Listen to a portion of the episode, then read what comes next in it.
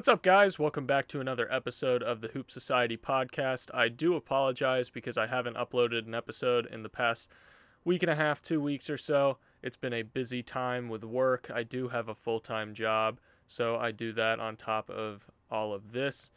But thank you for sticking around if you're watching right now. The Utah Jazz are playing really, really, really well. They've won uh, 20 of their past 21 games, which is super impressive. They're undefeated uh, when leading at the beginning of the third quarter. The Lakers had a similar streak last year. Um, just goes to show that they're really able to close out games, uh, which is probably one of the most impressive things to me. One of the problems with teams when we question whether or not they're contenders or pretenders is uh, are they able to close out these close games? Are they able to secure these leads? And hold them through the end of the game. And so far, the Utah Jazz have been able to do it. Donovan Mitchell, uh, I understand that really the the main thing that he's going to offer to a team is scoring and defense. That's really uh, his go-to. He's a he's a solid distributor, but I I don't necessarily want him as my starting point guard. Um, I think he plays better in an off ball role uh, at shooting guard. He can definitely bring the ball up the court and facilitate for you uh, when you need him to. But having Mike Conley there, I mean, we're seeing Mike Conley play uh, basically the best basketball of his career. Uh, he's a, a borderline all star, in my opinion, and he's been getting the respect that he deserves, I think. I'm not sure he'll actually make the all star team, which to me is sad because Mike Conley's just one of those players that it's impossible to like. Uh, Mike Conley is just one of the most likable players in the entire NBA right now. So he probably won't make the All Star game, but that shouldn't detract from you know his success this season. He's been a really, really, really good player, and on top of that, they have Rudy Gobert, who I, I if you know me, I'm a big critic of Rudy Gobert. I I have questions about his offensive uh, skill set obviously if you're a center in the NBA today, one of the things that that people want from their centers in the modern NBA is an ability to stretch the floor, and Rudy Gobert doesn't really do that. He's not a floor stretcher. He's not going to be hitting mid-range jumpers. He's not going to be able to um, hit post fadeaways or anything like that, like Joel Embiid um, or, or some of these other big guys in the league. He's not going to be able to camp out in the corner for a three-pointer like Miles Turner is. Uh, but Rudy Gobert is easily, in my opinion, the defensive player of the year. He has been incredible this season. Uh, his ability to run the pick and roll um, and catch lobs from Mike Conley. I think that's one thing they were really missing last year was they didn't really have a good rim running big in Rudy Gobert. Not really someone who was able to run the pick and roll super effectively, but this year they're doing it. And I think that's the big difference is Rudy Gobert's offensive skill set has improved enough to the point where they're able to utilize him on the offensive end more. And I was watching the game last night when they were playing the Clippers, and and he does he does kind of struggle to finish at the rim sometimes. Um, definitely an issue worth noting. Hi Wilson, my cat. Ow! Oh, my cat just attacked my leg. Oh, he wants to hop up here. Oh, geez, Wilson. Okay, everyone, say hi to Wilson. He's my cat. Decided to join us for the episode today.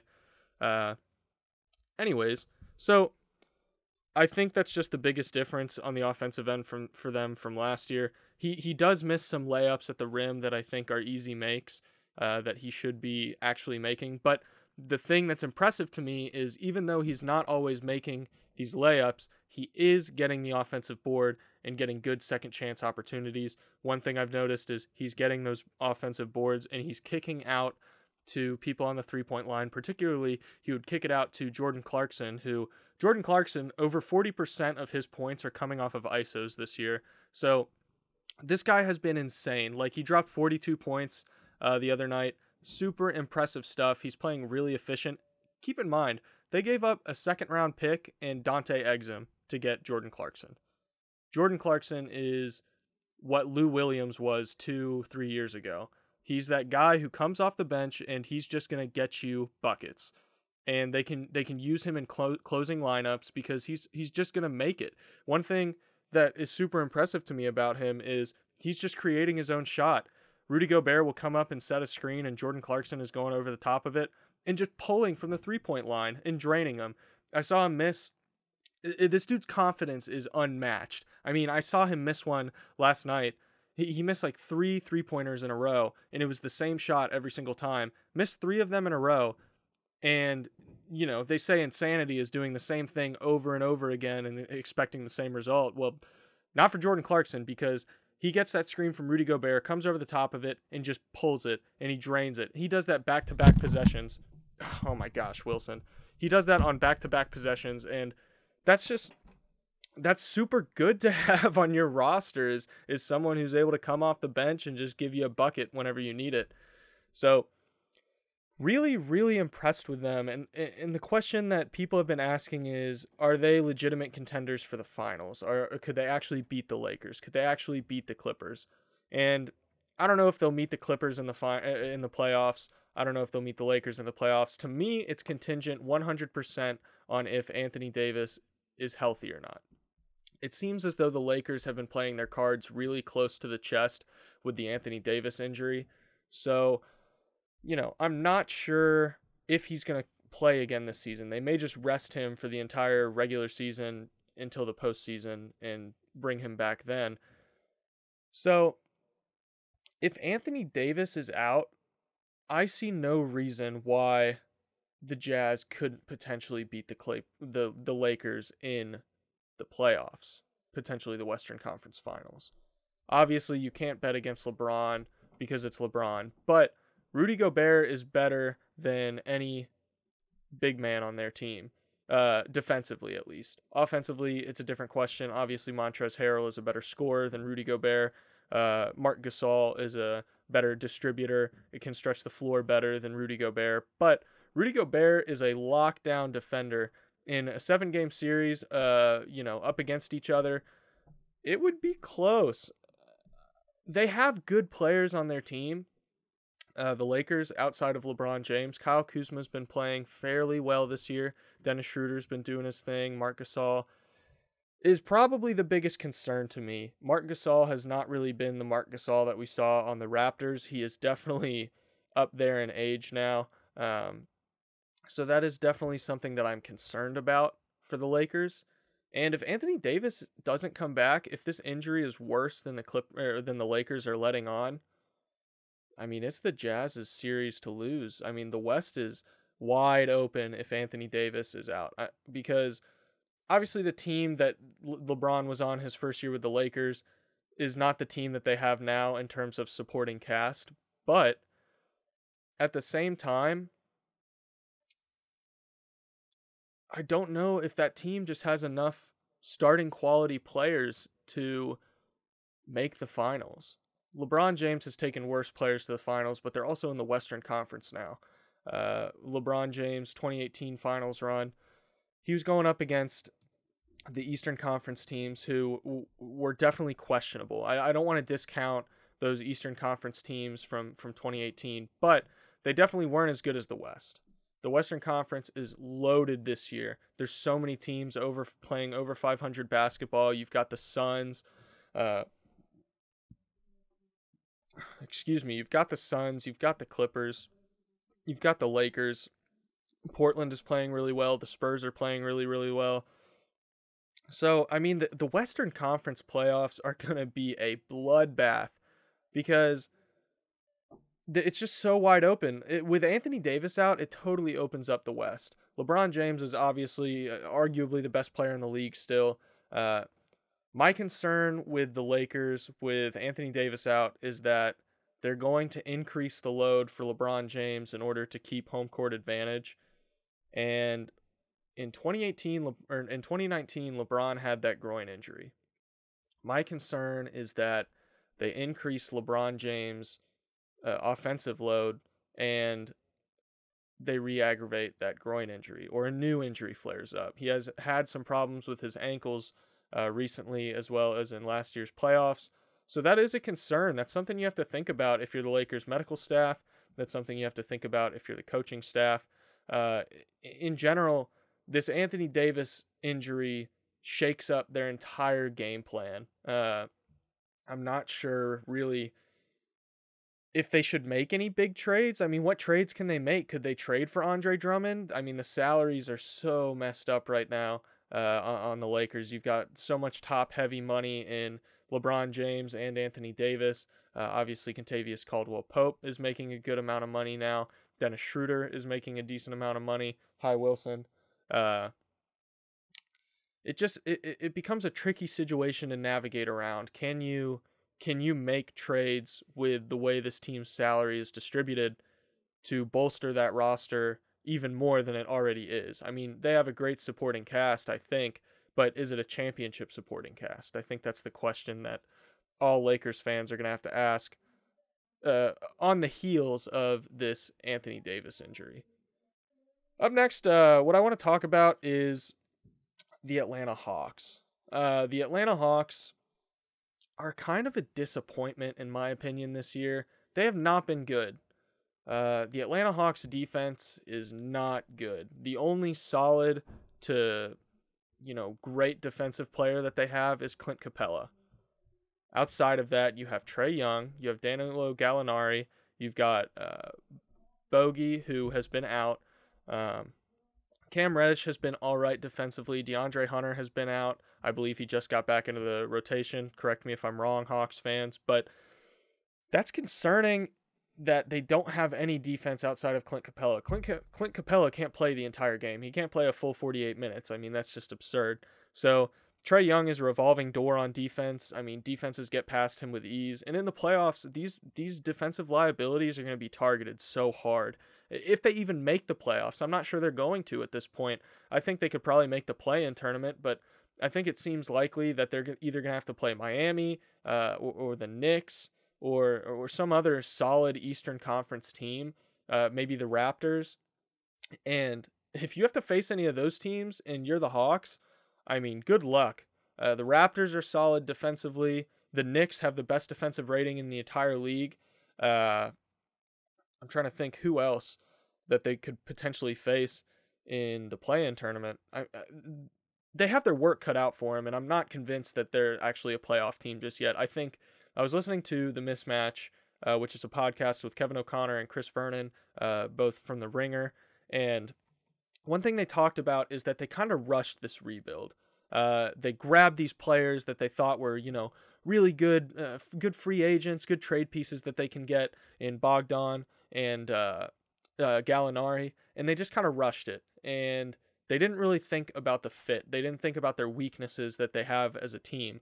Uh, Bogey is not a good defensive player. Gallinari is aging, and he's not a good defensive player. He's also injury prone.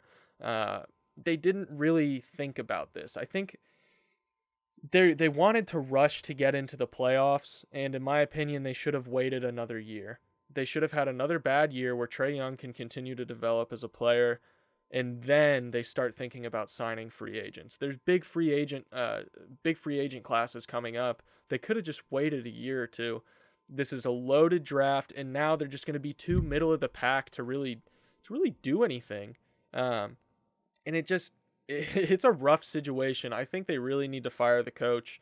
Um, I don't think the players respect him. I don't think the players are buying into his system. And you talk about buying into a system. Look at the Knicks. Like Tom Tom Thibodeau has completely changed the culture in New York.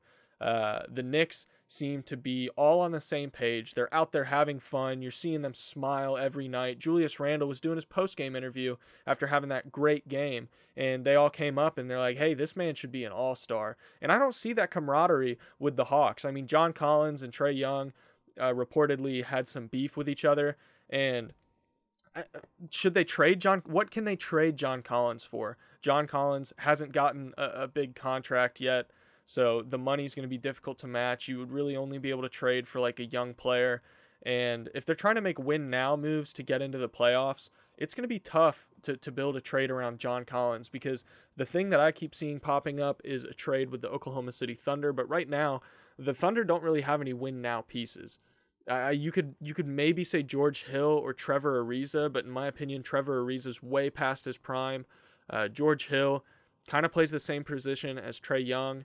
And I, I don't know if it's a good fit. I mean, George Hill definitely brings solid offense and, and good floor stretching. He's one of the best three point shooters. Uh, last year, he was one of the best three point shooters in the entire NBA.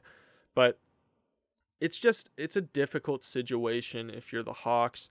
And I'm not really sure if there's an answer. I think you definitely need a new coach. Um, and you know that's the least of their problems is is the coach. Uh, there's obviously some chemistry issues. Um, there's obviously some, like I said, chemistry issues. There's some, uh, you know, fit issues, defensive issues, obviously, and it'll be interesting to see how they try to remedy this. I'm not really sure there's anything they could do before the trade deadline to fix the problems that they have do you trade for Andre Drummond? Then you have two centers, Clint Capela and Andre Drummond, and you don't want one of them running your power forward. Is Andre Drummond really a a, def- a good, solid defensive big that you'd want? Um, you want someone that can run the pick and roll really well with Trae Young, and I think Clint Capela has been able to do that. I think Clint Capela and Trae Young is a good core to build around. I think John Collins is probably going to get moved, or he's just going to go into free agency. So we'll see what happens. I mean, I'm not holding my breath on them making the making the making the playoffs honestly it just doesn't seem likely another thing that i wanted to talk about that's been getting a lot of uh, radio time lately is draymond green's comments uh, if you missed it draymond green basically criticized how teams have been resting andre drummond and blake griffin because they plan on trading those players and he compared it to the James Harden situation where James Harden was phoning it in or not showing up and Kyrie was was not showing up. And I think the the intent with what Draymond was saying, I, the intent was there. And I guess I understand a little bit what he was saying. But at the same time, the situations are completely different. If you're trying to trade a player, you don't you don't play him 36 minutes a game. You don't want him to get injured then all the trade value is gone. Spencer Dinwiddie could have been a solid trade package or a trade piece in the James Harden trade, but he got injured, so he wasn't.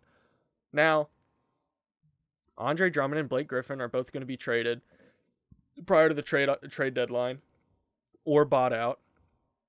And I mean, do you want to injure those players and get nothing for them? So, the comments didn't really make sense to me. I understand Draymond is trying to have a career in TV after basketball, which good for him. I think he'll be really good. I think he kind of plays devil's advocate a lot. He kind of uh, says what I think a lot of players are thinking, but he was way off the mark on this one. You know, you, you don't you don't play someone 36 minutes a game and risk injury if you're trying to trade them. It just makes no sense. However little their trade value must be, like uh, Andre Drummond is really, really realistically only worth about a second round pick, primarily because of his contract. I understand he's a double double machine. He's been having a decent enough season, but you know, you don't play him 36 minutes if you're trying to trade him. He's going to get hurt. He could potentially get hurt, and then you get nothing for him. Same with Blake Griffin. You play him, he gets injured, especially a player like Blake Griffin who's healthy right now. He's healthy and he's been injury plagued for the past couple of years.